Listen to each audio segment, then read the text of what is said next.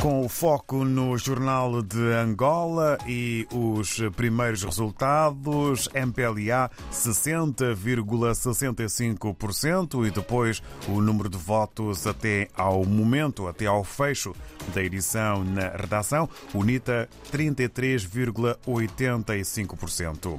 E, entretanto, outros números eh, e também eh, percentagens eh, para os restantes candidatos nas eleições em Angola. Resultados provisórios das eleições gerais. MPLA lidera contagem com mais de 60% dos votos. É o título maior para o Jornal de Angola de hoje. Laurinda Cardoso, em fotografia, presidente do Constitucional, apela à aceitação dos resultados. E sobre a Comissão Nacional Eleitoral, processo de votação foi um sucesso, considera esta, esta comissão.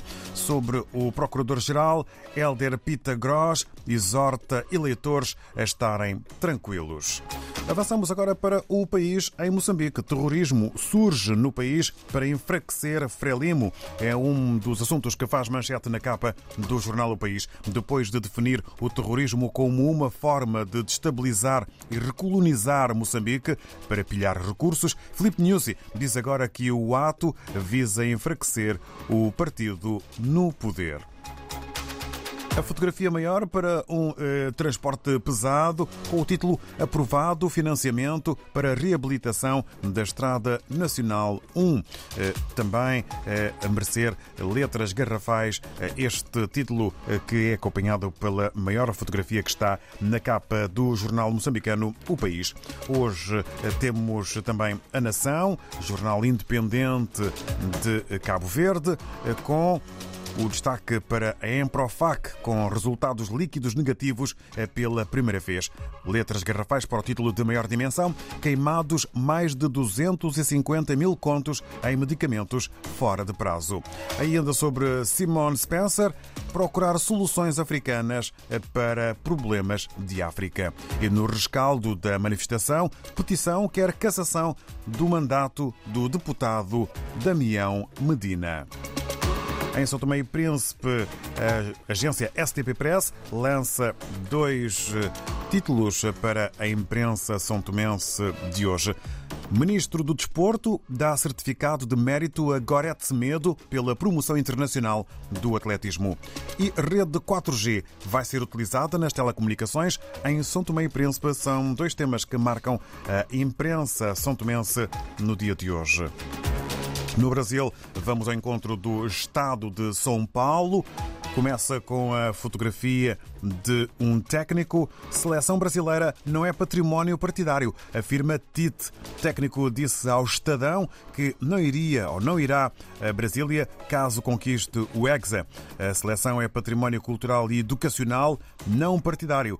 Ele tem cerca de 85% dos jogadores definidos para a Copa. Duas das três vagas restantes devem ser de atacantes.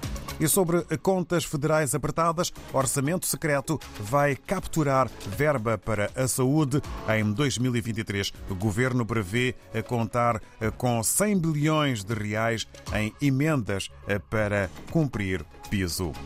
Do Brasil, voltamos à África. Hoje, nesta manhã, destaque para o jornal O Democrata na Guiné-Bissau é com o Filomeno Sambu que vamos saber mais. Bom dia. Ora, viva muito bom dia, ouvintes da RDP África. Sejam bem-vindos a mais uma edição da revista de imprensa do Jornal Democrata da Guiné-Bissau.